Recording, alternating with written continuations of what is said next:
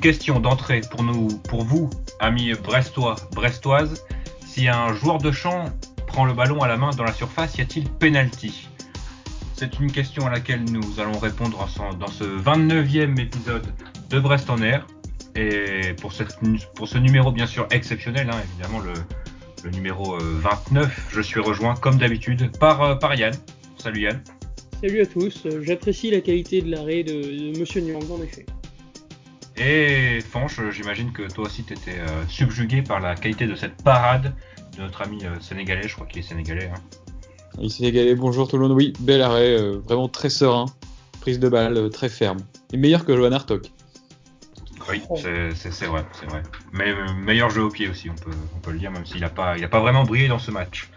Alors justement, on va revenir sur ce match en long, en large et en travers sur le derby qui s'est terminé sur un match nul 0 à 0 mais euh, beaucoup plus de points positifs que de, que de négatifs si, si, on est brestois. Ensuite, on passera comme d'habitude aux news et on présentera le match contre Saint-Etienne, un podcast somme toute euh, assez euh, habituel hein, dans son squelette en tout cas. Tu oublies, le match de Bordeaux. C'est vrai qu'on peut parler un peu du match de Bordeaux. C'est vrai qu'on peut parler un peu du match de Bordeaux. Donc le 1 partout, ça fait déjà un peu plus d'une semaine maintenant. Mais euh, c'est vrai qu'on n'en a pas parlé puisque euh, la, LFP nous, met les bâtons dans les roues pour euh, exercer notre profession comme il se doit. Et donc on finira par, voilà, par Saint-Etienne et quelques, quelques pronostics, évidemment. Alors, on commence par, bah, par Bordeaux, hein, puisque tu l'as mentionné à, juste titre. Donc un match contre Bordeaux qui s'est terminé sur un match nul un partout, où on a pu voir un bel état d'esprit brestois à défaut de qualité technique euh, digne d'un match de Ligue 1. Euh, on, retiendra surtout euh, voilà l'état d'esprit. Oui, complètement d'accord. Enfin, moi, je, parlais, je te disais de parler de Bordeaux juste en quelques mots. Hein. C'est pas forcément le match le plus important, mais bon, il vaut, on a pris autant de points finalement contre Bordeaux que Rennes. Et je retiens effectivement l'état d'esprit, le fait de rien lâcher dans une dynamique. pour une équipe qui joue le maintien, c'est un, un, bon signal qui est envoyé. Euh, rater un penalty, être réduit à 10 et quand même parvenir à égaliser alors que tu fais un match vraiment très mauvais euh, dans l'ensemble, hein, c'était vraiment pas un bon match de foot. Euh, c'est plutôt positif, en tout cas de manière comptable. Quoi. Après, Bordeaux, c'est vraiment très faible aussi, donc c'est un petit peu dommage de ne pas avoir pris les trois points sur ce match-là, mais on va s'en contenter et l'état d'esprit reste très positif. Et puis l'état d'esprit est très positif et il est même en progrès dans le sens où des joueurs qui semblaient pas concernés jusqu'ici je pense notamment à un certain numéro 23, l'ont été. Voilà, c'est à peu près tout ce que je retiens. Oui, bon match de Mathias Autrec, c'est vrai. Hein, euh, Oui, quand, quand, il n'est pas bon, on, le dit. Quand il est bon, il faut le dire aussi. Ouais, franchement, c'est. Bah, en fait, comme techniquement, il est un petit peu meilleur, dès que le niveau technique baisse, bah, en fait, on, le voit quand même plus que les autres. Euh, je suis un peu déçu qu'il n'ait pas tiré le penalty, par contre. Parce que je pense qu'en tant que capitaine, c'était à lui de le faire. Mais euh, voilà, la question des pénalties se pose aussi. C'est quand même le troisième raté, il me semble, euh, à domicile. Ça commence à faire beaucoup, ça fait des points qui s'envolent. Même si on ne sait pas, euh, en revenant à un partout, est-ce qu'on aurait gagné le match ou pas, ça aurait peut-être rien changé. Mais c'est des, occasions franches, très franches de but qui, sont à mieux négocier selon moi. En tout cas, il n'aurait pas pu faire pire que, Batokyo sur ce penalty. une, une, véritable catastrophe, un, un cas d'école de comment ne pas tirer un penalty. Après, Costil, c'est le, gardien en activité en Ligue 1 qui en a le plus arrêté aussi, donc peut-être que dans sa tête, il a un peu tergiversé avant. C'est dans l'équipe juste le matin ou la veille, donc euh, je sais pas si ça a joué. 15 pénalties arrêtés en Ligue 1 pour Costil. C'est beaucoup. c'est pas mal quand même, c'est pas mal. Mais s'ils sont tous aussi bien tirés que ah c'est sûr. pas Tokyo, euh, effectivement. Toi, tu, si t'étais parti du bon côté, tu l'aurais eu. C'est dire le, le niveau de qualité de frappe. Alors un état d'esprit qu'on a pu euh, qu'on a pu voir sur le match contre Rennes. On va revenir euh, euh, directement sur le match contre Rennes. Voilà, on n'a pas parlé de l'expulsion de, Castelletto. C'était un match somme toute quelconque. Hein. match en semaine. Voilà, match en semaine qui ressemblait plutôt à un match de, coupe plutôt qu'à un match de Ligue 1. Il n'y avait pas cet état, cette, cette, cette atmosphère Ligue 1 il y a quand même, à 19h, donc c'est particulier. match quelconque, mais il y a quand même des choses intéressantes à noter, notamment dans la composition d'équipe et le choix des hommes, parce que Charbonnier a été mis sur le banc, Johan Cour a été mis sur le banc, il a relancé d'autres joueurs. Euh, toujours cette question hein, de l'équipe type qui n'est pas trouvée et qui n'est pas réglée. Donc euh, c'est des signaux qui sont envoyés. Et avec la déclaration d'après-match de Charbonnier à Rennes, je pense qu'il y a peut-être un petit peu de friture sur la ligne entre les deux hommes. Après, ça peut aussi s'expliquer par, voilà, comme tu l'as dit, match en milieu de semaine. Donc euh, trois matchs en, sept jours. Ça peut. il fait assez régulièrement tourner sur un des trois matchs quand il y a, une, quand il y a trois matchs en sept jours. Il a, il a choisi Bordeaux. Est-ce que c'était le bon choix? Peut-être, peut-être pas. On saura jamais. Hein. Mais il a remis l'équipe. Euh, alors non, non, il n'a pas remis l'équipe type contre Rennes. Il y a eu quelques surprises quand même dans la composition euh, d'équipe, avec notamment les titularisations de Lannes et de Bello à la place d'un Fossurier en, en difficulté actuellement. Hein. Pour moi, coupable sur le but euh, bordelais de, Wang. C'est collectif, hein, mais bon. Il est quand même responsable. quand on regarde le ralenti, c'est la tortue, quoi. Et la tortue sur coup de pied arrêté, c'est pas une bonne solution. Surtout qu'il a fait la même action trois jours avant. C'est ça, en plus, en plus. Et euh, logiquement, je pense que, que Gaëtan Bello a, eu sa chance, il a plutôt euh, bien prise. Mais euh, bah, d'ailleurs, c'est tout la, le quatuor défensif qui a réalisé un, très bon match avec notamment Brennan Chardonnay, on, y reviendra tout à l'heure en plus en longueur, mais qui remplaçait Jean-Charles Castelletto suspendu, et un Romain Perrault, peut-être pas retrouvé, mais trouvé ce match contre, euh, contre Rennes.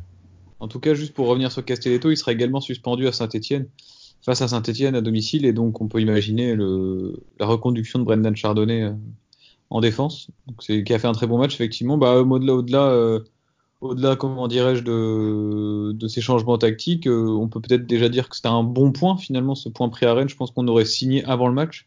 Euh, après, moi, c'est dans, c'est un match que j'ai qualifié d'ambivalent, dans le sens où sur le plan défensif, c'est très rassurant après avoir perdu euh, et pris des buts, euh, pris 2 à Toulouse, 3 à Dijon. donc rassurant défensivement et à la fois très décevant sur le plan offensif où je trouve qu'on n'a rien montré. Et voilà, est-ce que là on est en train de renier nos principes pour accrocher un maintien? Est-ce qu'il y a un changement de mentalité dans l'équipe? Je sais pas. Moi, je garde l'idée que un point, c'est très bien. C'est on jouait le troisième, certes, bon, visiblement pas en grande forme, mais on jouait le troisième. Euh, à partir de là, je peux comprendre qu'on ait effectivement été plus pragmatique. Ça semble déplaire à certains, euh, par exemple Gaëtan Charbonnier, mais hum, moi, voilà, je signe tout, je signe avant le match et même après le match, je signe. On a plus... vu notre état d'optimisme euh, lors du podcast précédent. Effectivement, je pense que tout le monde aurait signé pour un match nul contre Rennes.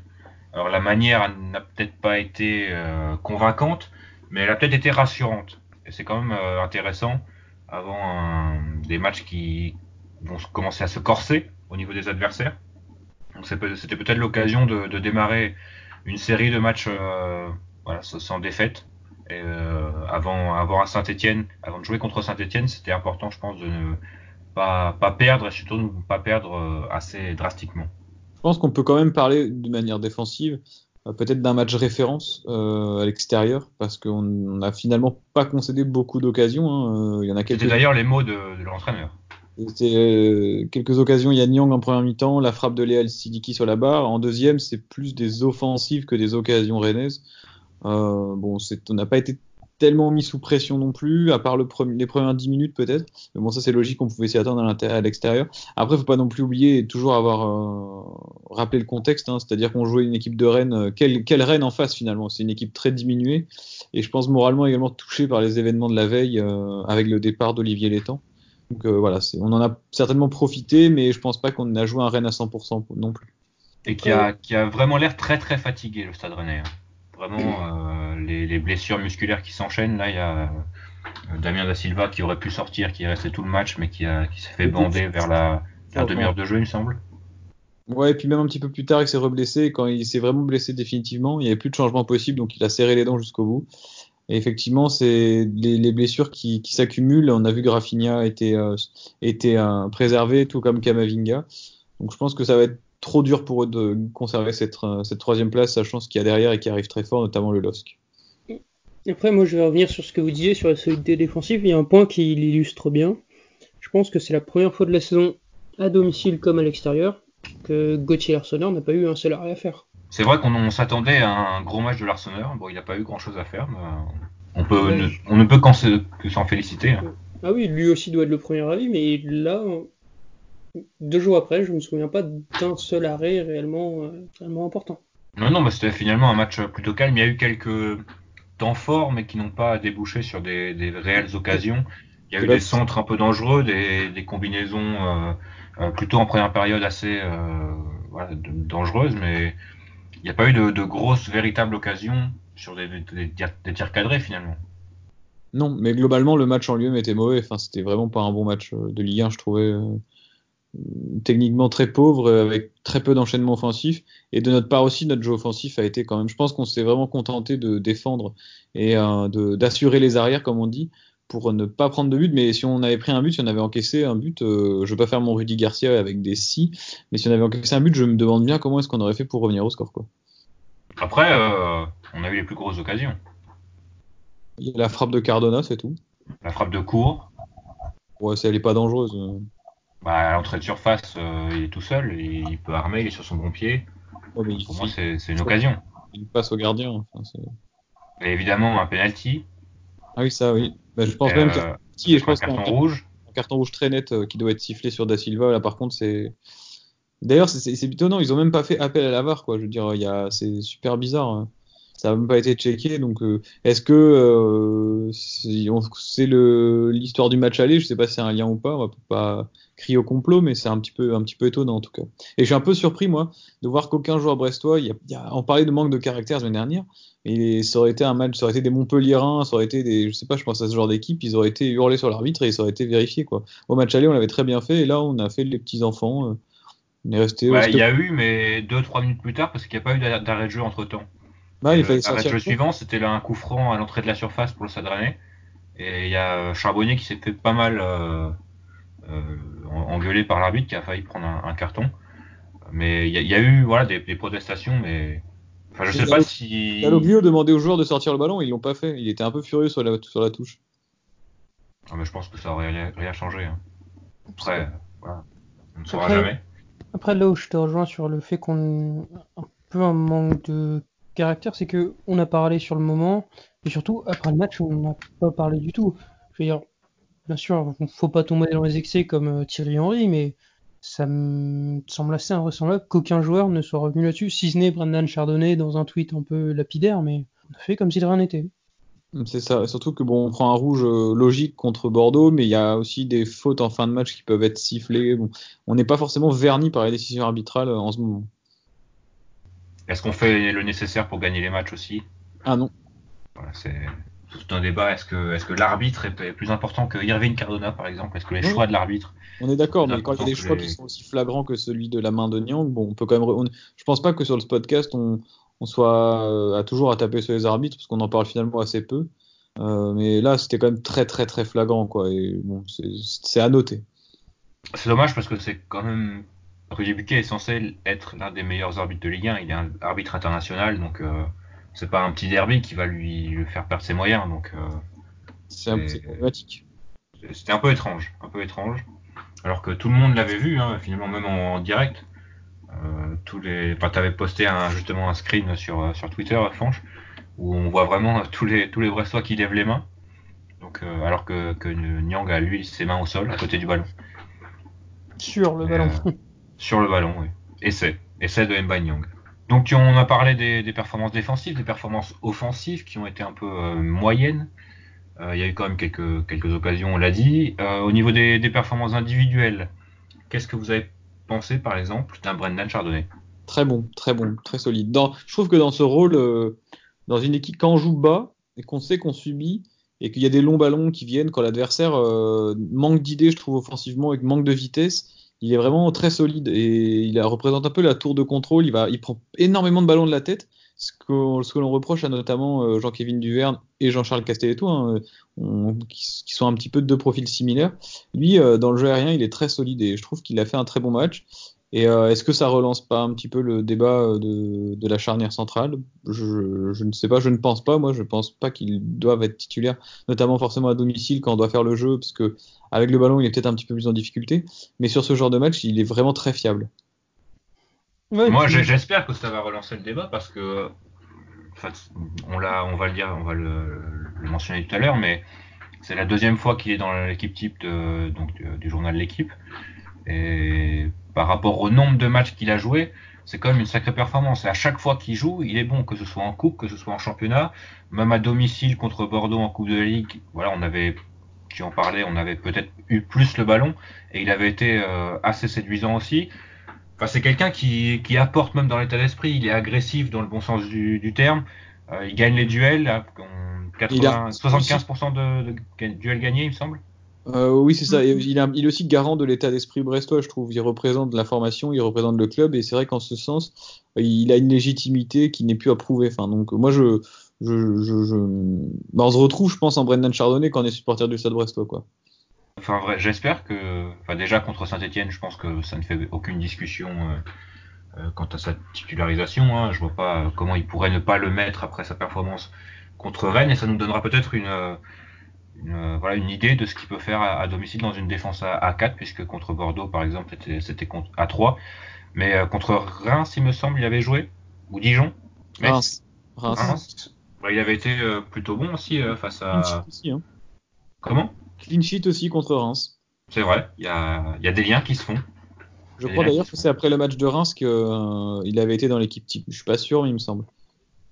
Après, sur euh, la majorité des matchs qu'il a joué, il a plutôt affronté le même profil d'attaquant, c'est-à-dire des, des, attaquants qui vont vraiment énormément au duel. Euh, Boulaïdia, c'était le cas à Reims. Nyang, c'était le cas aujourd'hui euh, contre Rennes. Et ouais, clairement, si on a des duels à jouer, ça me semble être le meilleur.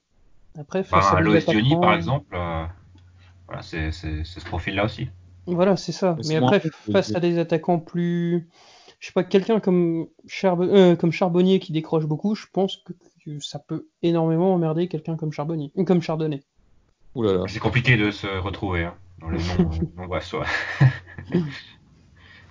Mais il est aussi plus complémentaire, je trouve, que, que Duverne et Castelletto qui se ressemblent un peu dans le profil et euh, voilà, il est peut-être un peu moins rapide que les deux, mais justement, ça peut faire euh, un qui joue plus stopper et l'autre plus en couverture. Si quelqu'un, euh, si des gens jouent à Football Manager, voilà, je pense que euh, Brennan Chardonnay aurait plutôt la consigne stopper, alors que par exemple un Jean-Kévin Duverne serait plus en couverture. Euh, voilà, il y a cette euh, cette voilà, c'est deux, deux profils de, de, joueurs un peu plus un peu différents et c'est toujours intéressant d'avoir une complémentarité dans ta dans ta charnière centrale. On va passer côté gauche maintenant avec donc je parlais d'un Romain Perrault trouvé sur ce match un, une bonne première mi-temps et puis une, vraiment une très très bonne deuxième mi-temps.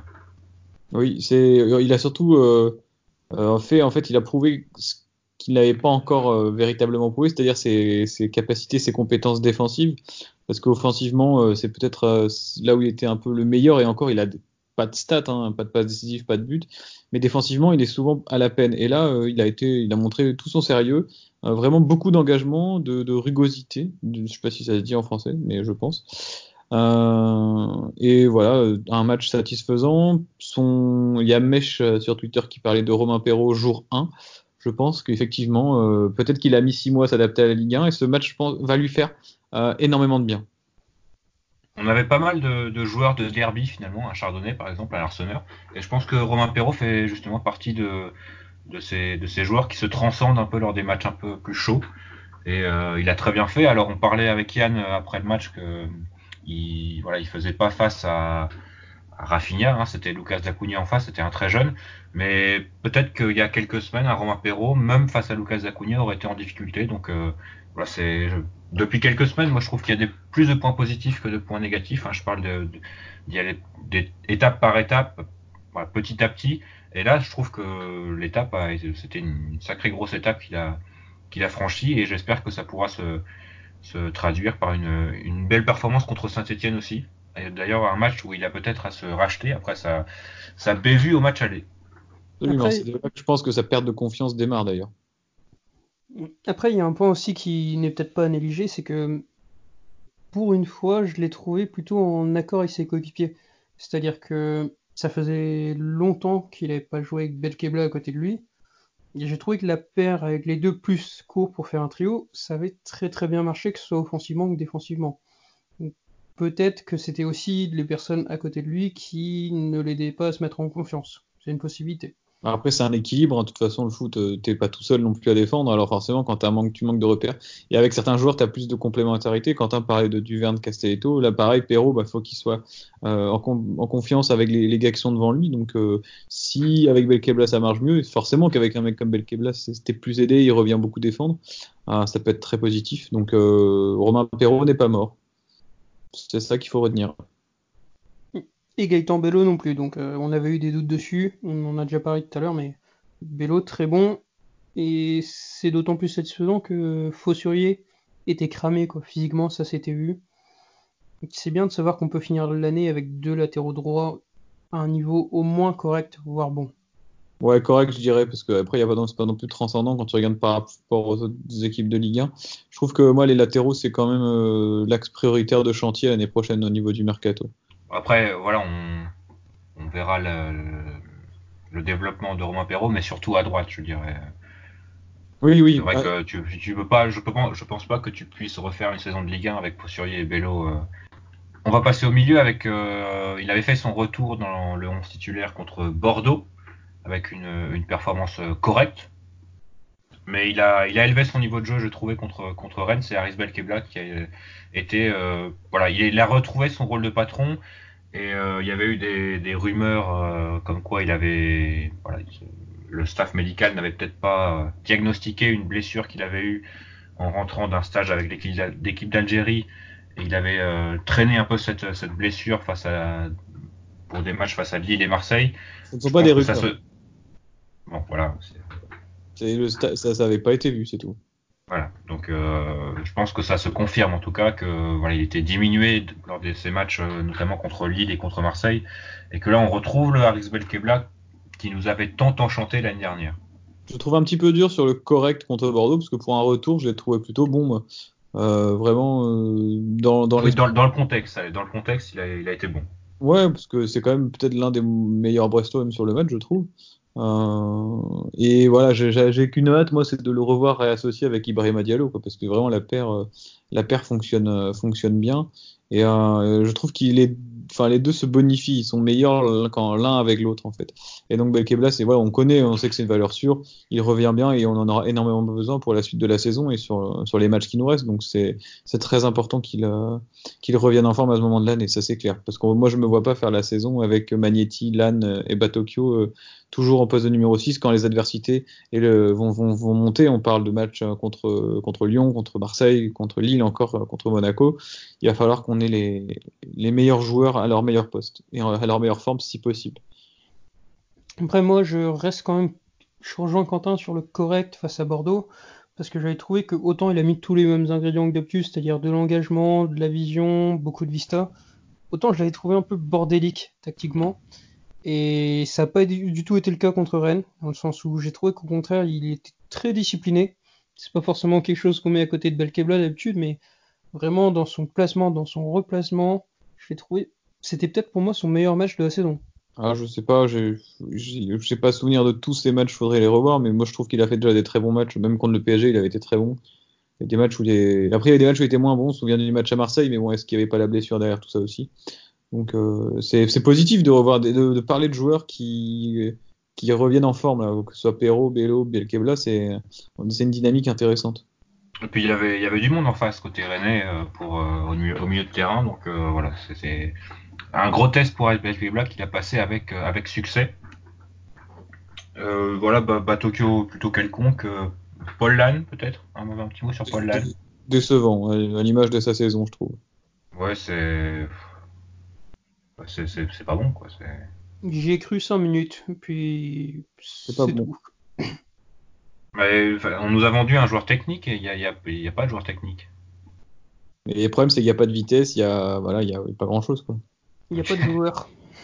Au moins, il fait, il fait le taf défensivement, il se replace, voilà. Il... Mais pareil, dans l'esprit, il c'est pas, je pense pas que ce soit un tricheur, c'est un, Ah non, non, non, non. à mon avis, il est juste un petit peu peut-être cramé en fait. euh, ou est-ce qu'il a besoin d'enchaîner les matchs? Je sais pas parce que là. C'est vrai qu'il joue pas très souvent, donc c'est pas facile non plus pour un mec comme lui euh, qui est trentenaire de jouer un match sur trois, un match sur quatre.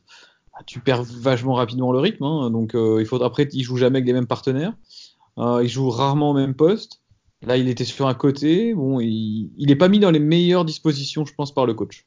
ça peut expliquer, c'est pas les seules raisons, mais ça peut expliquer. Après, est-ce que tu es prêt à le faire démarrer titulaire quelques matchs, toi? Bah, euh, Avec l'effectif 100% en forme, non. Mais euh, pourquoi pas à la place d'un Batokyo qui doit souffler. mais pour moi, il n'est pas dans les premiers choix, c'est clair que non. Très bien. Et on va passer à la doublette d'attaque maintenant. commençons par la catastrophada de Irving Cardona. Ah oui, c'était vraiment son. Un de ses plus mauvais matchs avec Brest, je pense. Triste à voir, euh, parce que voilà, comme, comme les autres, il est dans l'esprit, hein, mais voilà, dans les décisions, c'était vraiment. Euh, il, était, il était tout seul dans le zig et tous les autres étaient dans le zag. C'est ça. Après, il veut bien faire, comme tu dis, mais sa volonté de bien faire a pris le dessus sur euh, la réflexion et sur le calme, en fait. Il a tout fait trop vite, et on voyait Charbonnier qui était exaspéré parfois, parce qu'en fait, il, je pense que Irving Cardona, c'est un joueur d'instinct, mais il a pas de QI de football très développé. Ça, c'est un problème parce que c'est, enfin, normalement, je pense que tu l'as ou tu l'as pas, quoi. Et du coup, il fait des trucs euh, parfois qui n'ont pas de sens et il va trop vite, il se précipite. Euh, voilà, donc parfois sur, sur des moments, hein, sur des, des, éclairs de génie, bah, il peut faire des trucs très bien, des accélérations, euh, sentir des petits coups.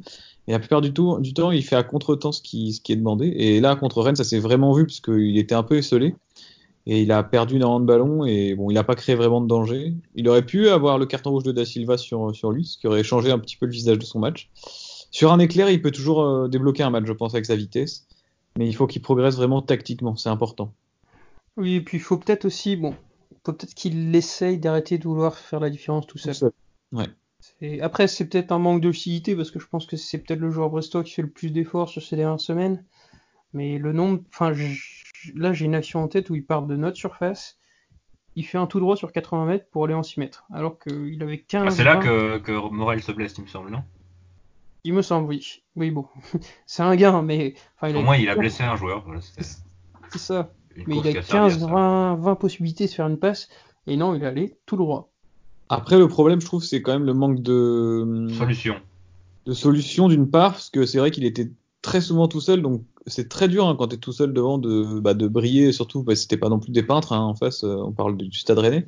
Mais non, ce qui m'inquiète de plus, moi, c'est plus le manque de complémentarité avec euh, Charbonnier. Ils, ils se comprennent pas bien, je trouve, et du coup, euh, bah, la relation en fait, Charbonnier comprend Cardona. Oui, mais Charbonnier ne comprend pas Charbonnier.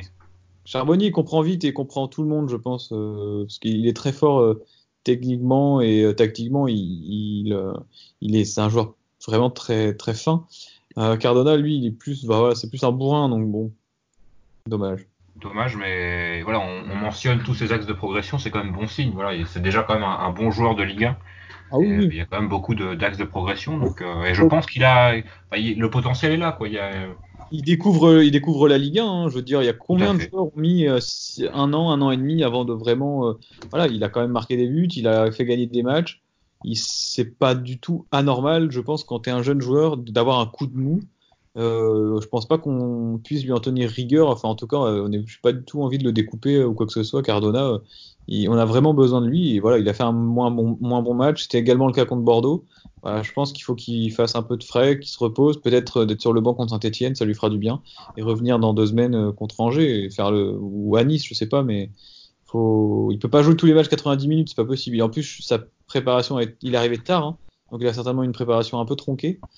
Euh, beaucoup de choses peuvent expliquer son, manque de forme en ce moment. Puis après, on va quand même positiver, c'est que même en étant très mauvais, que ce soit contre Bordeaux ou contre Rennes, il arrive à avoir des occasions, il arrive à créer du danger. Il, il disparaît pas du match, quoi, comme certains peuvent le faire.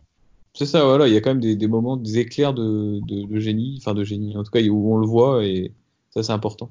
C'est pour ça qu'il est un peu indispensable aussi, parce qu'il a, il a ce talent quand même qui, qui, est là, et que peu de Brestois ont offensivement. Donc euh, pour, pour, moi, il est indispensable, donc c'est difficile de le mettre sur le banc, mais effectivement, il, a peut-être, il a peut-être besoin d'y aller pour, pour, un match ou deux.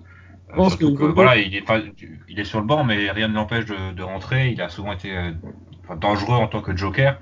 Donc euh, voilà, c'est pas parce qu'il est sur le banc qu'il n'impactera pas la rencontre. Et après, voilà, je pense qu'il faut pas non plus voir. Enfin, on est dans un championnat et pas dans une compétition comme une Coupe du Monde ou une Coupe où ça se joue en un mois. Là, on a un championnat qui est encore long. On est euh, au mois de février, il reste trois mois de compétition. Février, mars, avril, presque quatre mois.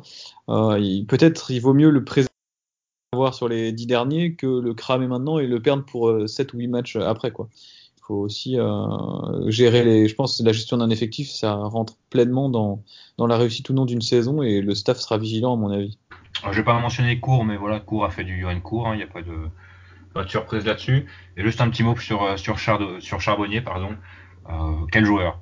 Quel joueur, quel artiste? C'est vraiment un, plaisir de le voir évoluer quand il est en confiance. Et euh, pour lui prendre le ballon, il faut vraiment se, lever très très tôt.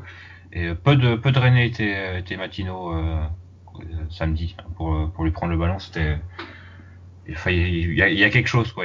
C'est quand même un plaisir de le voir dans l'effectif brestois. Alors juste un petit mot sur les peut-être les performances des, autres clubs, puisque Nîmes accélère.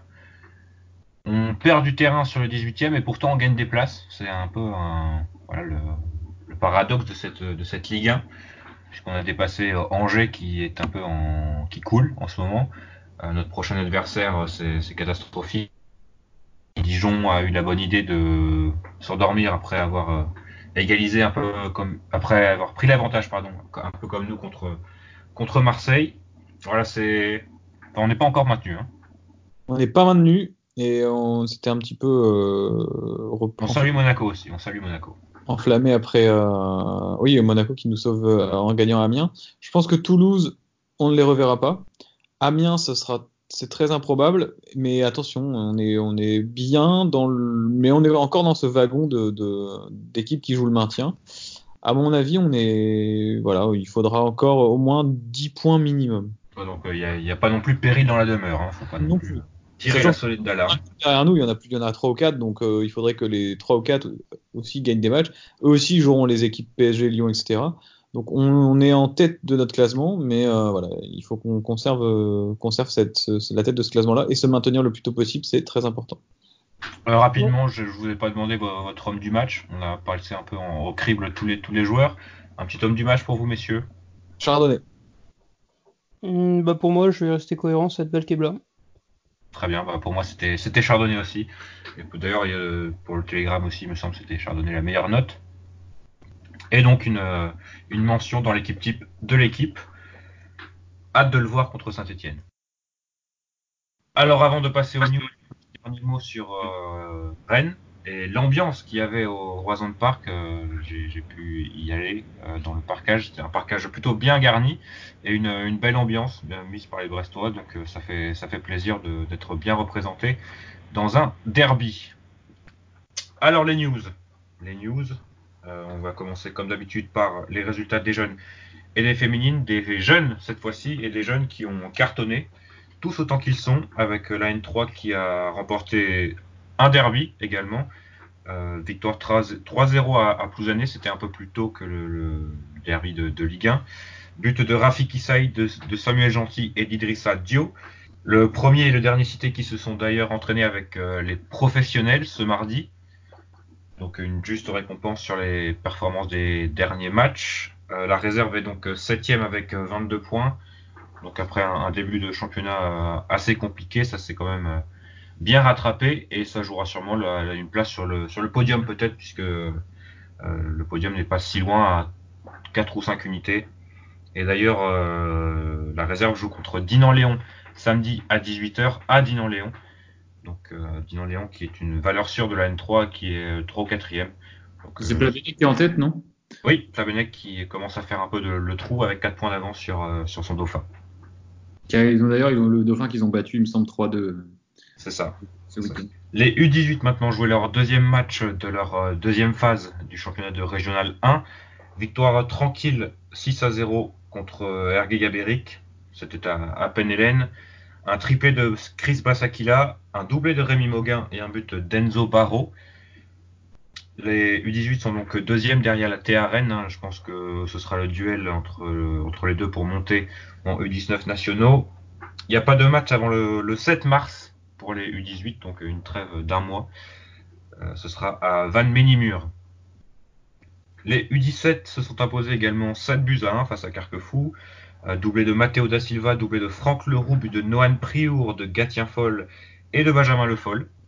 Donc euh, les U17 qui continuent leur, belle saison, ils sont à 5 points du leader Guingamp, troisième, juste derrière Montrouge, et ils affronteront Le Mans dimanche après-midi. Un petit point aussi sur les U16 qui se sont imposés à Pontivy, donc à la GSI Pontivy. là aussi, c'est le deuxième match la deuxième phase du championnat de R1. Euh, ils, sont, premiers après deux matchs, hein, donc euh, voilà, c'est une, très belle saison pour les U16. Quelques petites statistiques depuis le, début de la saison en championnat.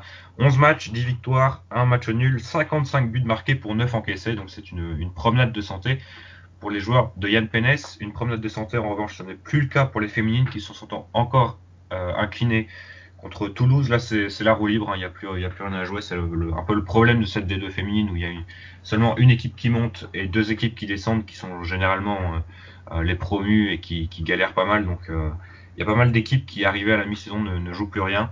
Et c'est le cas de Brest. Donc, voilà, c'est dommage de gâcher une, saison qui, qui apparaissait plutôt sympathique jusque-là voilà, Et toi qui, toi qui suis quand même les féminines, tu as été à, de, nombreuses rencontres cette, euh, cette saison. Est-ce que, et même les saisons précédentes, justement, c'est ça qui est intéressant, est-ce que tu notes quand même une progression dans le, la dimension football féminin à Brest, euh, au stade brestois?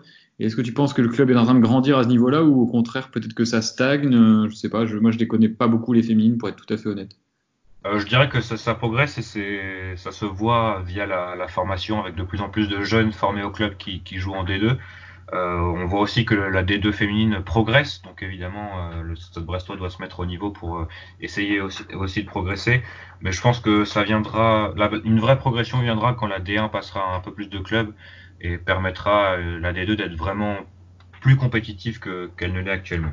Et j'élargis ma question rapidement sur la formation en général au Stade Brestois. Euh, Est-ce que tu trouves avec les différentes infrastructures qui sont renouvelées petit à petit, c'est assez lent, mais bon, c'est quand même, ça va quand même dans le bon sens vu de l'extérieur. Moi, je vois quelques matchs avec toi de temps en temps, notamment de la réserve. Euh, Est-ce que tu sens que tu sens que le club euh, va dans le bon sens au niveau de la formation, que ce soit des formateurs, des, des jeunes, parce qu'on a l'air d'avoir, enfin, je sais pas, vu moi euh, à l'école, en tout cas, j'en vois beaucoup. C'est vrai qu'ils ont l'air les jeunes d'avoir quand même une mentalité plutôt intéressante, plutôt bonne. Euh, est-ce que ça se voit sur le terrain? Est-ce qu'il y a une patte Stade Brestois en fait dans la formation? Voilà, bah, c'est exactement ça, c'est qu'on voit en fait une cohérence entre les différentes équipes. Quand on va jouer euh, généralement, quand on va voir jouer généralement les équipes de jeunes, on est rarement déçu par l'état d'esprit montré. Euh, après voilà, il y a des, il y a quelques générations qui se, qui sont au-dessus d'autres. Hein. Il, y a quelques creux comme l'année dernière par exemple avec les U19. Mais généralement, voilà, c'est quand même très satisfaisant par rapport, tu en parlais, aux infrastructures qui sont proposées par le club. Voilà, comme tu disais, ça, ça, progresse, mais ça progresse doucement par, par rapport à un club, un centre de formation d'un club de Ligue 1. Euh, il, manque toujours un, terrain, hein. il y a un souci de, place assez, assez net. Tu peux pas faire jouer, enfin, tu peux pas euh, entraîner une dizaine d'équipes de jeunes sur un seul terrain synthétique, alors que le, terrain à côté en herbe naturelle est, est euh, inutilisable pendant une bonne partie de l'année. Donc euh, voilà, ça, progresse. En tout cas, euh, je pense que euh, le, centre de l'armoricaine a fait quand même avancer le club dans, une, un grand pas en avant, je dirais. Maintenant, voilà, il y a, je pense qu'il y a des limites et si on n'en est pas peut-être encore aux limites, on n'en est pas loin. Mais il faut même ça, tu, parles du terrain en herbe donc de Penelen qui est inutilisable pendant une bonne partie de l'année et c'est ce terrain-là qui était euh, encore plus mauvais et qui était utilisé par les professionnels quand on était en Ligue 1 euh, en 2010, 2011, 2012 quoi. Donc euh, on peut comprendre qu'on ait fait que trois ans. Ça, enfin, je veux dire quand le club travaille mal, c'est logique que si à un moment donné on soit pénalisé. Après quand on fait que du tennis ballon, il, il s'use pas trop. C'est pas faux, oui. voilà pour les, les, résultats des jeunes et des féminines. On va passer peut-être au, aux anciens Brestois qui ont brillé. Alors Yann s'est euh, absenté quelques minutes pour euh, une petite obligation. Donc euh, tu vas prendre la, le relais peut-être, Fanche. Oui, avec plaisir. Je ferai pas aussi bien Yann, mais je vais essayer de me rapprocher de son niveau. Alors au niveau des anciens, euh, on a Édouard Butin qui a été titulaire avec Orléans, euh, donc ce week-end, le week-end dernier plutôt, pardon, en, Ligue 2. Et euh, pourquoi on en parle? Parce que c'est la première fois qu'il est titulaire en fait dans une équipe professionnelle de football depuis le match de la montée avec Brest face à Niort en mai dernier. Donc ça commence un petit peu à dater, hein, ça va quasiment faire neuf mois. Voilà, on est tous, je pense, très satisfaits de revoir Edouard Butin euh, titulaire. Alors il a Orléans a perdu hein, comme d'habitude et lui il est sorti au bout de 70 minutes à peu près, mais je pense qu'il est déjà satisfait de de retrouver le, chemin des, pelouses. Il avait peut-être besoin quand même de ces neuf mois pour récupérer de ces murges euh, multiples qui s'étaient qui s'étaient mises après la montée. je pense qu'il n'y a pas de, il a pas de doute là-dessus. Hein. Une causalité qui est très nette. J'ai encore les vidéos. Euh, ensuite, au, niveau des anciens également, Alexandre Koef qui a marqué avec euh, Auxerre à Ajaccio, mais qui a marqué contre son camp. Voilà, ça n'a pas empêché Ajaccio de, enfin Auxerre pardon, de, de, de gagner 3-2 euh, et de se relancer peut-être, hein, qui sait pour la course au barrage, même si je pense que ça risque d'être un petit peu compliqué. Au niveau des anciens, mais là c'est des plus anciens encore, Simon Fallette que tu appréciais beaucoup, Quentin, je crois, euh, quand il était euh, au club, qui, était, qui jouait à Francfort, euh, a été transféré au Fener, à Fenerbahçe en Turquie cet, cet hiver. Et depuis son arrivée, hein, le Fener a joué 7 matchs et il n'a joué que 30 minutes, lui. Donc intégration un petit peu difficile pour Simon Fallette en Turquie. Et enfin, je vais conclure le point sur les ex-brestois avec celui qui flambe le plus en ce moment, en tout cas qui est dans l'équipe qui flambe le plus, c'est bien sûr Robin Le Normand, euh, qui joue à la Real Sociedad, hein, pour rappel, Real Sociedad en Espagne, qui s'est imposé 4 à 3 euh, à Santiago Bernabéu, donc face au Real Madrid, en coupe, euh, qualification donc en demi-finale de la Coupe du Roi, et en championnat ils sont cinquième, à quelques points, sixième pardon, à quelques points des places en, de l'Atlético Madrid, et donc à 3 points de l'Atlético Madrid exactement pour une place en Ligue des Champions. Donc peut-être un Brestois l'année prochaine, en tout cas informé au, à Brest, parce qu'il me semble qu'il est costarmoricain, si je dis pas de bêtises. Euh, un ancien joueur du Stade Brestois en tout cas en Ligue des Champions l'année prochaine, c'est possible. Et évidemment, le Stade Brestois c'est encore possible parce qu'on n'est pas si loin que ça en termes de points. Voilà pour les anciens et juste peut-être pour les actuels aussi, euh, à signaler Brendan Chardonnay, euh, qui est dans l'équipe type de la semaine du journal de l'équipe. Et c'est déjà la seconde fois cette année, donc c'est à signaler parce qu'il y a très très peu de Brestois qui ont été deux fois nommés. Et lui c'est le cas, donc avec une très belle note de 7, 7 sur 10 avec notamment euh, plus de 75% de duels gagnés, plus de 90% de passes réussies, donc un, excellent match, on en a parlé tout à l'heure, mais qui s'est également reflété dans, euh, dans les, la presse. Et enfin, j'ajouterais que vous pourrez retrouver en replay euh, un, une émission qui s'appelle Le Vestiaire, qui est passée sur RMC Sport donc lundi dernier, avec sur le plateau Emmanuel Petit, Frédéric Piquion, Rio Mavuba, qui a accueilli Gauthier Larsonneur, qui a parlé pendant plus d'une heure de sa carrière, de sa vie, de, choses et d'autres. Donc vous pouvez retrouver ça certainement sur le site d'RMC. On essaiera de, de, retweeter les liens en tout cas qui sont disponibles pour que vous puissiez regarder cette émission où on voit un Gauthier Larsonneur détendu et dire que euh, voilà son, son avenir s'écrit euh, certainement euh, encore à Brest pendant quelques temps. Gauthier Larsonneur qui est quand même très sollicité. Hein, ouais, mais depuis la montée en Ligue 1. Il n'a pas besoin de média training. Je pense qu'il passe très bien. Il est bon client pour les médias, je trouve il est, toujours humble et voilà, il est toujours agréable. on sent qu'il est. Il, est conquêtois. Comment? Il est conquêtois, c'est normal. Ah. non, non, mais il a le contact facile. Ah bah ça, oui, euh... Puis je pense qu'il n'oublie pas d'où il vient. Et ça, c'est important euh, quand tu commences à, avoir bah, justement autant de sollicitations à droite à gauche, de quand même rester euh, proche de tes racines, etc. Et euh, bah, lui, on connaît les siennes, donc c'est c'est assez rassurant. Et puis, bah, j'ai pas de doute sur le fait que voilà, c'est un gars qui, qui va réussir, même s'il doit partir de Brest.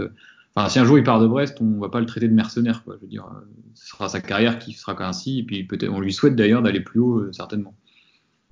Idéalement avec Brest, mais bon. Je pense que pas non plus des idéalistes. Voilà, on sait pas, on peut pas non plus, euh, exactement. Euh, sinon, au niveau des news, j'avais noté euh, toujours ce, ce, ce, débat autour du nouveau stade. Là, il y a Denis Le Saint en personne, donc c'est rare, hein, qui a pris la parole dans West France, une longue interview. donc je pense que vous l'avez tous plus ou moins lu. Mais si vous ne l'avez pas fait, donc je vous conseille le West France. Donc c'est le West France de lundi ou de dimanche, je ne sais plus, euh, dans lequel il prend la parole il affirme vraiment son projet. Et selon lui, le Stade Brestois, l'avenir du club, ça passe par un nouveau stade. Il n'y aura pas de rénovation de Francis Leblé. Et si le, la nouvelle mairie, etc., exige une rénovation, le Stade Brestois ne paiera pas un seul centime. Il l'a dit. Euh, lui il préfère que cet argent, donc ça équivaudrait à peu près à, 50 millions d'euros de rénovation, aille plutôt dans d'autres clubs sportifs de la ville. Quand on voit l'état des piscines, l'état des terrains de foot, de basket, je pense qu'effectivement avec 50 millions d'euros même des gymnases, tu peux faire pas mal de choses, sachant que lui s'engage à payer un stade assez frais avec les partenaires. Donc, euh, je, suis assez d'accord avec lui sur ce point personnellement. Je sais pas ce que tu en penses toi, mais moi j'étais un peu partagé. Je pense que voilà, mon avis est clair maintenant sur le nouveau stade. Il en faut un nouveau.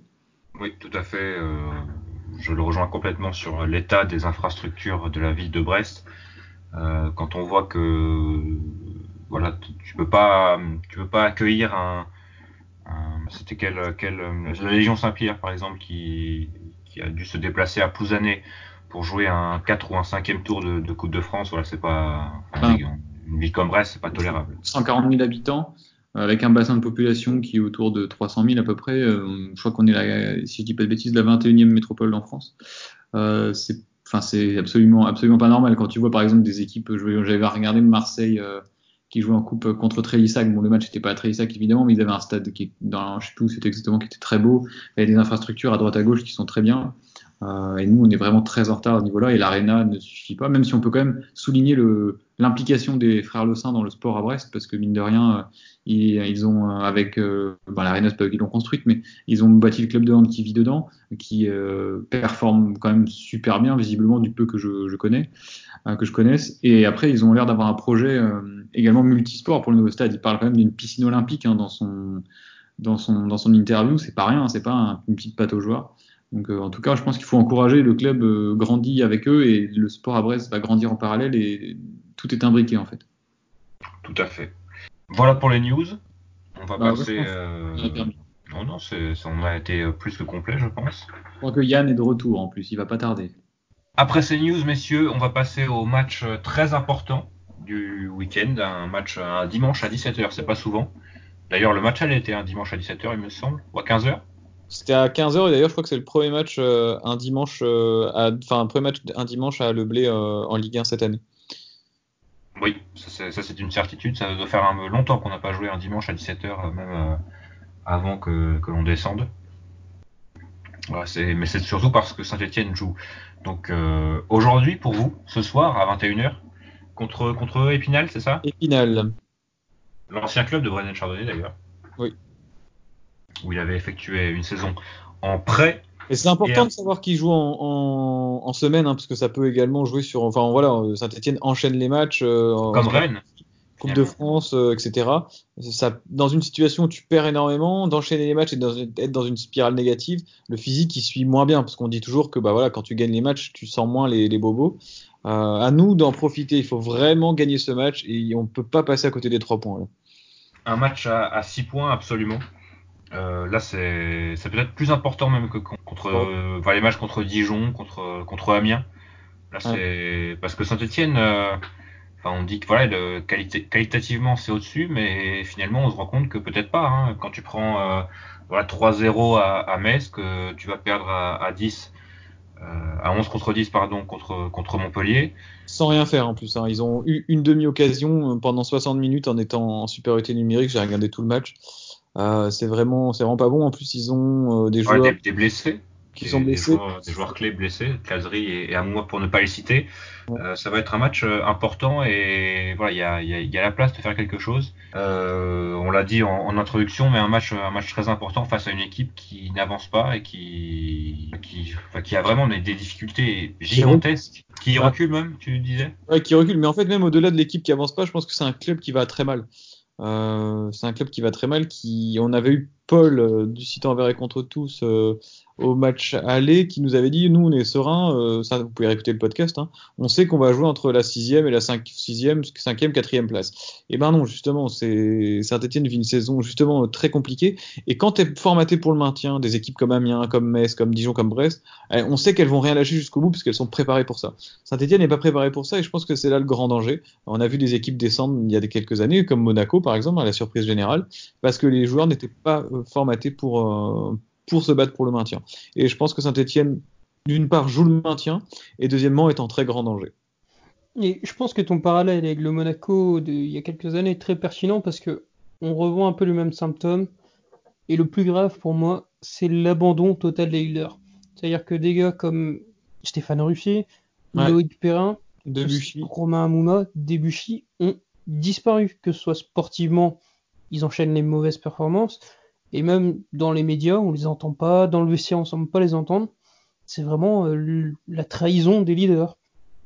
Euh, en plus, le conflit est ouvert avec leur entraîneur Claude Puel, hein, parce que j'ai entendu, donc euh, j'ai écouté un petit peu, enfin, je, suivais un petit peu l'activité de Saint-Etienne, et il disait que dans la gestion de l'effectif, Claude Puel est en fait à l'opposé, à l'exact inverse de ce que faisait Jean-Louis Gasset l'année dernière, très proche des joueurs, euh, un, peu paternaliste. Et Claude Puel, lui, est très distant et euh, parle de ses joueurs, il parle d'eux comme les mecs claqués de chaussettes. Voilà, donc euh, c'est les gars qui n'en foutent pas une. Et il a été très surpris en revenant de Leicester, en fait, en voyant l'implication des joueurs qui n'est pas du tout la même qu'en Angleterre. Il y a des joueurs comme Colosier Jack, hein, qui, il a dit qu'il jouerait de moins en moins, il est en conflit avec Mathieu Debuchy. Bon, on sent que l'ambiance est vraiment très mauvaise euh, du côté de Saint-Etienne, alors que bah, c'est l'opposé de Brest où on sent quand même une certaine euh, harmonie globale dans, le vestiaire. Enfin, jusqu'à l'interview de Charbonnier peut-être. Oui, Comme tu l'as mentionné. En... c'est loin d'être euh, au niveau de Saint-Etienne, hein, mais il y a peut-être. Ah, Charbonnier, pas, ça, ça ne se voit pas. Charbonnier, c'est une considération tactique et à Saint-Etienne, c'est vraiment des questions d'hommes, d'ego et de bien plus général, je pense. En tout cas, la, recette est excellente du côté de Saint-Etienne pour, euh, pour se casser la gueule. Hein. Euh, tout est fait finalement pour, euh, pour que le club, le club sombre, hein, même si on demande à n'importe quel supporter de Saint-Etienne, j'imagine que Romeyer et Cayazzo, ils en ont leur claque et que finalement Saint-Etienne n'a jamais réussi à passer ce, ce palier au-dessus de la Ligue Europa. Et voilà, il suffit d'une saison pour que pour que tout, pour que tout, tout se casse la gueule, et c'est le cas un peu aujourd'hui.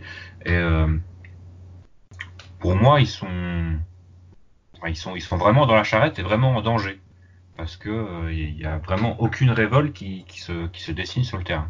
Et j'espère que ça commencera pas euh, dimanche. À, l'extérieur, j'ai regardé un petit peu les statistiques et pour être totalement précis, ils ont joué donc 12 matchs. Euh, ils font pas de match nul, 4 victoires, 8 défaites et déjà 22 buts encaissés quand même. Donc c'est une équipe où derrière, même si euh, Saliba et Fofana sont, sont revenus et sont plutôt solides par rapport à un Perrin qui est complètement à la rue, mais complètement, euh, c'est une équipe voilà sur laquelle on peut s'attendre à marquer des buts, sachant que défensivement, d'autre part, ils ont des, euh, errances tactiques, c'est-à-dire qu'ils font des défenses à 5, parfois des défenses à, à 4 ils ont Trauco euh, qui joue euh, parfois milieu de terrain, parfois défenseur. C'est assez, euh, assez inconstant de ce côté-là, donc à nous d'en profiter aussi. Je vais juste préciser un peu sur tes stats. C'est 8 défaites et c'est surtout 5 défaites sur leurs 5 derniers déplacements. Jamais 6, 5, non Jamais 5, 5 puisqu'ils avaient gagné contre Nantes, mais depuis, c'est aucune victoire à l'extérieur. Bah, on, va, apprendre. Hein. Mais quand, on est, trop confiant, ça se passe mal. Oui, c'est vrai. Il va falloir rétablir la situation et dire que c'est, on va jouer face à une équipe très solide, bien organisée, et qu'on va prendre match après match. Hein. Parce que c'est la, meilleure solution. Alors on parle Saint-Etienne, mais on parle surtout de Brest avec un, de notre côté un état d'esprit euh, qui est présent, euh, à défaut de, voilà, un peu comme à l'image contre Bordeaux, à défaut de, qualité technique euh, digne de, de, la Ligue 1. Euh, au moins, c'est cohérent ce qu'on propose et c'est peut-être de mieux en mieux tactiquement. Euh, ça va peut-être un peu moins dans tous les sens, c'est moins spectaculaire, mais c'est peut-être un peu plus efficace. Après, oui, je, je pense euh, que le match nul obtenu contre Bordeaux, un petit peu finalement miraculeusement, parce qu'on et pourtant c'est pas pas immérité du tout finalement sur le match, et ce match nul à Rennes va donner un petit peu de confiance à l'équipe, parce que Bordeaux et Rennes c'est des, clubs en Ligue 1 qui parlent quand même, hein, c'est le sixième et le troisième. Euh, on n'a pas été ridicule contre ces deux équipes-là. Donc la confiance est plutôt bonne à mon avis. Moi, c'est la, question que je me pose, c'est euh, l'état de fraîcheur de l'équipe, l'état physique. Je pense qu'Olivier Dalloglio a fait du turnover ces derniers temps. Euh, on peut être, un, confiant à ce niveau-là, mais voilà, si l'équipe n'est pas au point physiquement, on peut avoir des difficultés face à Saint-Etienne, parce qu'il y a quand même des mecs en face, en tout cas physiquement, qui peuvent être très solides. Euh, voilà, j'attends moi de, de, de l'équipe de pas forcément de la folie, hein, comme tu disais Quentin, on en met un petit peu moins dans les matchs, mais une rigueur euh, très importante et euh, un réalisme offensif. Voilà, on n'aura pas 36 occasions, je pense. Il faudra qu'on soit réaliste. Par exemple, je me souviens du match à Bordeaux où Grand a une occasion d'ouvrir le score très tôt dans le match. C'est le genre d'occasion qu'il faut, qu'il faut mettre au fond pour se mettre un peu tranquille. Après, tu parles de fraîcheur physique. je pense que c'est à double sens parce que effectivement à Saint-Etienne, il y a certains joueurs qui physiquement sont des brutes, enfin je pense notamment à Saliba, autant au final c'est très hétérogène. C'est un bon joueur, c'est pas une brute. Oui, enfin. joueur. Oui, mais qui physiquement sont tout à fait au, point, c'est ça que je veux dire. Ah oui, d'accord, je crois que tu disais genre c'est des bourrins. Euh. Ah non, non, qui physiquement sont tout à fait au point, mais à côté de ça, enfin c'est très hétérogène, ils ont des mecs qui tiennent pas plus de 60 minutes. tu parlais de Trauco, euh, chaque match de Saint-Etienne où il joue, passer l'heure de jeu, on le voit plus, il est cramé.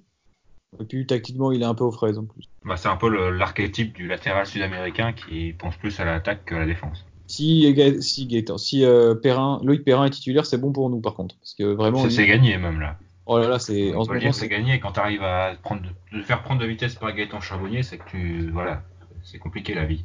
Même euh, Ruffier dans les buts, c'est plus du tout le même Ruffier qu'il y a quelques saisons. Là, il est vraiment en, perdition. Euh, regardez le but qu'il encaisse contre l'OM, le but de Payet, il est complètement pour sa pomme. Et le deuxième, il plonge même pas. Enfin, on sent que le mec a limite abandonné. Et en ce sens, c'est très inquiétant pour Saint-Etienne. Mais bon, nous, à nous, à nous vraiment de, mettre le feu euh, dans un stade, je pense, qui sera plein. Contre Saint-Etienne, c'est un club qui attire pas mal. À mon avis, ça va faire guichet fermé. Par contre, les prix sont imposants. Saint-Etienne. On connaît la, on connaît la, politique euh, tarifaire de Denis Le Saint, de toute façon. Après, euh, c'est Saint-Etienne, mais ça reste le, voilà, le 13e contre le 15 ou 16e. Donc euh, voilà, tu, quand tu vois ça et que tu dois payer 50 balles pour aller voir un match. Ouais, mais ils ont décidé, alors déjà, ils ont décidé les tarifs avant le début de la saison, donc Saint-Etienne. Non, ça c'est sûr, mais. On pensait que ce serait plus cher. Et après, de toute façon, tu viens pas voir l'équipe de Saint-Etienne maintenant. Techniquement, tu viens voir, enfin, Brest contre le club de Saint-Etienne qui est ce qui représente, quoi. C'est quand même le plus grand club français avec Marseille, je pense. Donc euh, ça parle beaucoup aux, générations, surtout euh, plus anciennes que la nôtre, à mon avis. Tout à fait. Alors il n'y a, pas a sûrement pas de raison de, changer drastiquement la composition qu'on a vue contre Rennes. Hein. Euh, c'était plutôt cohérent. on devrait revoir les quatre mêmes défenseurs. Il y a peut-être l'incertitude Paul Lann. Je pense que peut-être à domicile, il va être un peu plus ambitieux. Moi, je trouve qu'au traite, il avait fait un bon match contre Bordeaux à domicile et j'aimerais bien le revoir avec Charbonnier.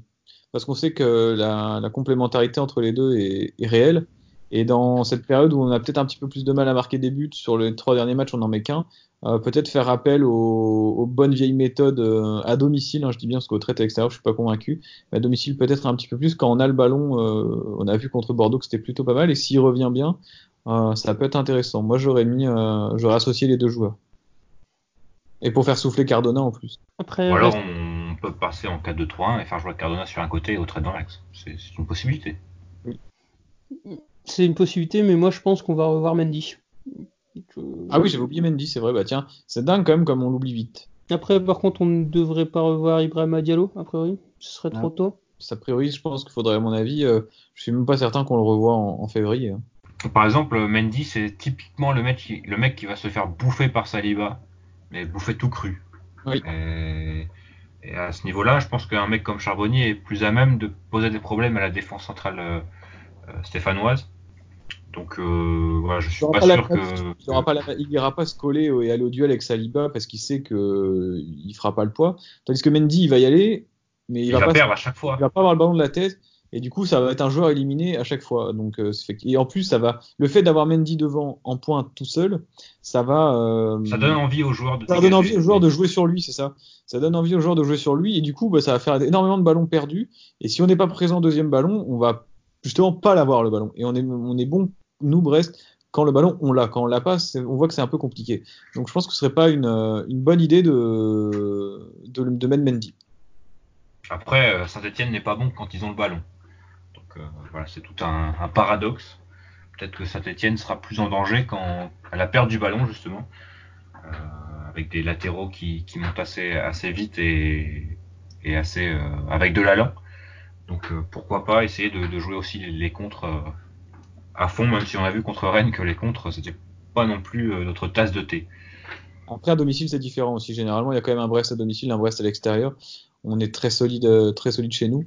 Donc euh, il faut il faut compter compter sur notre confiance et sur le, soutien du public. Euh, ça peut jouer beaucoup. Hein. Saint-Etienne, il suffit que tu ouvres le score face à eux. On connaît un petit peu leur, leur manque de confiance actuelle.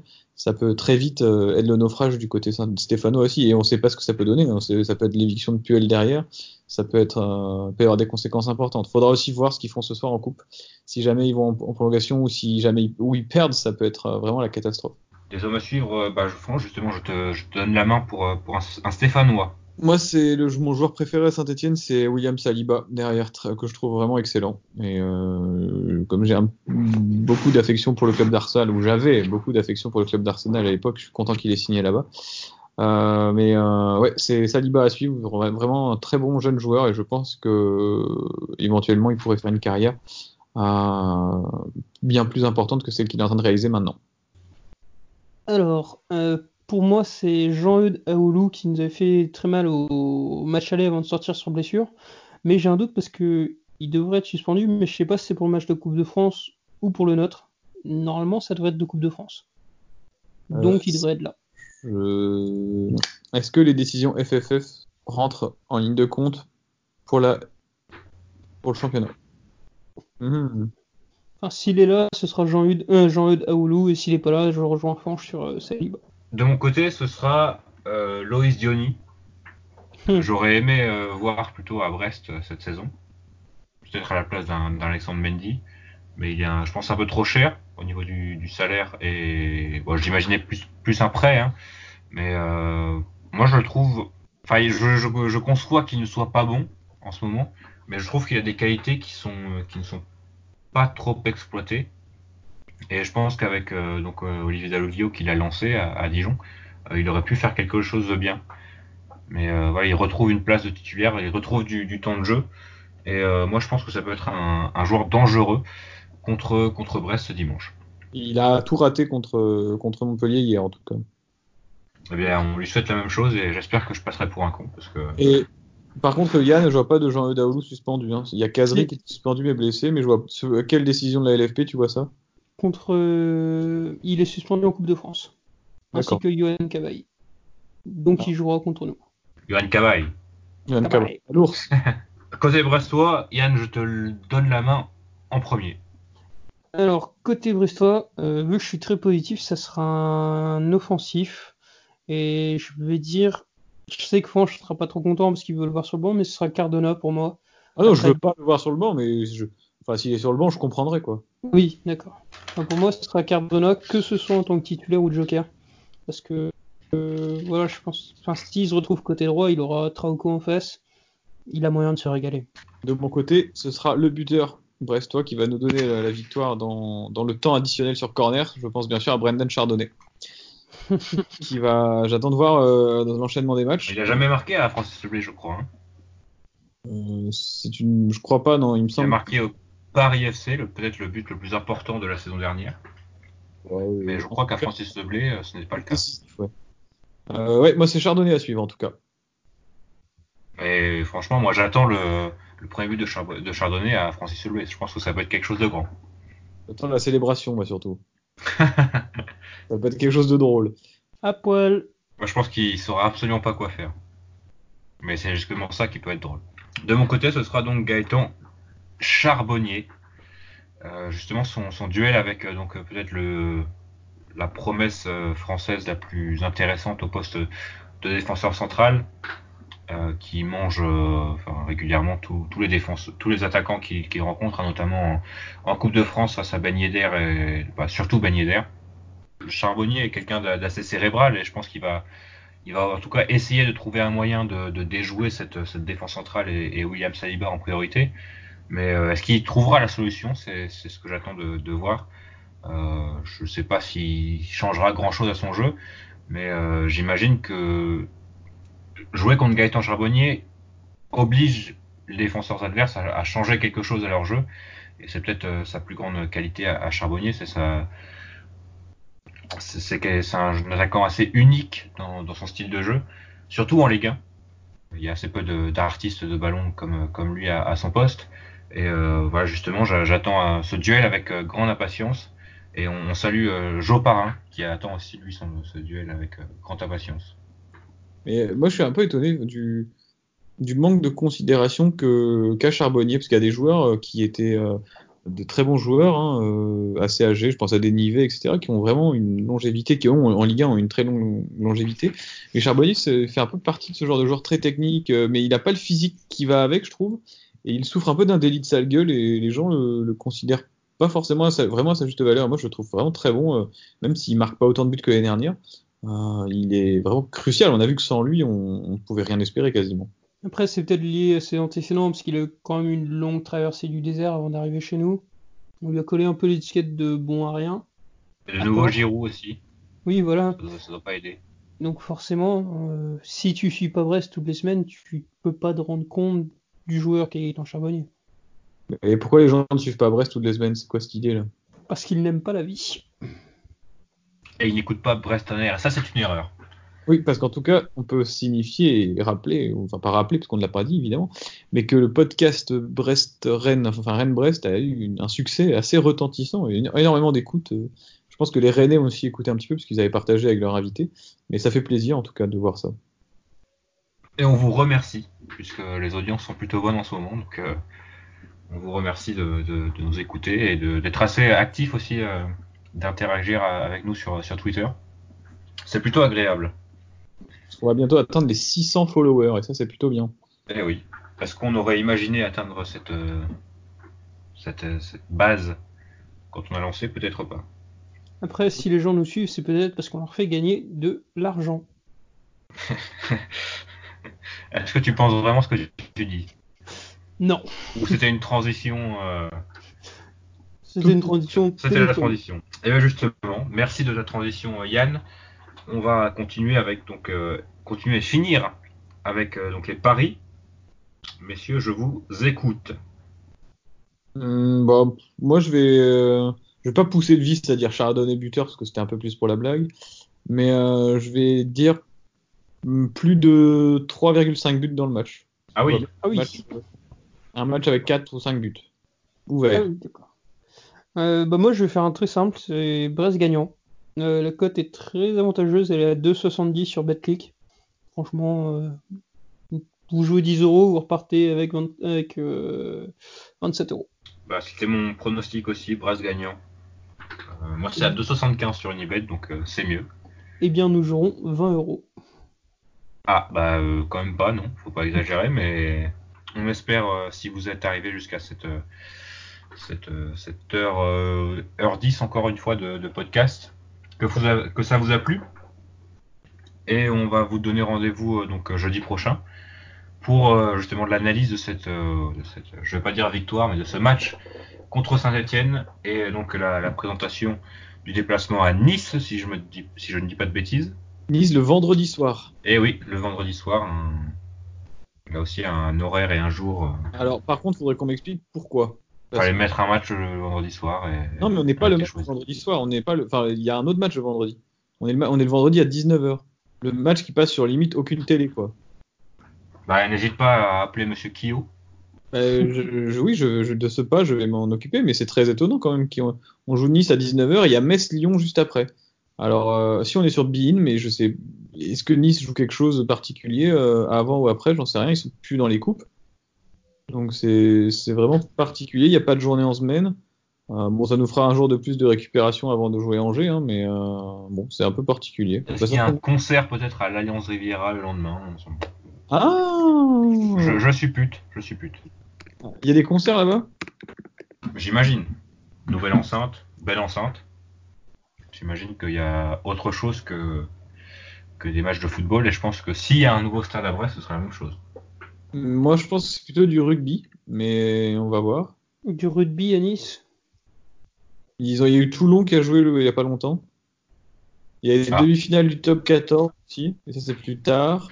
OGC Nice Stade Brestois, non, non, il y a billetterie et calendrier, on va regarder. On Non, il n'y a rien. Il y a le salon, non, bah non, c'est bizarre. Salon du pif Il n'y a absolument rien. Il n'y a absolument rien, donc euh, Brest dérange. Brest dérange.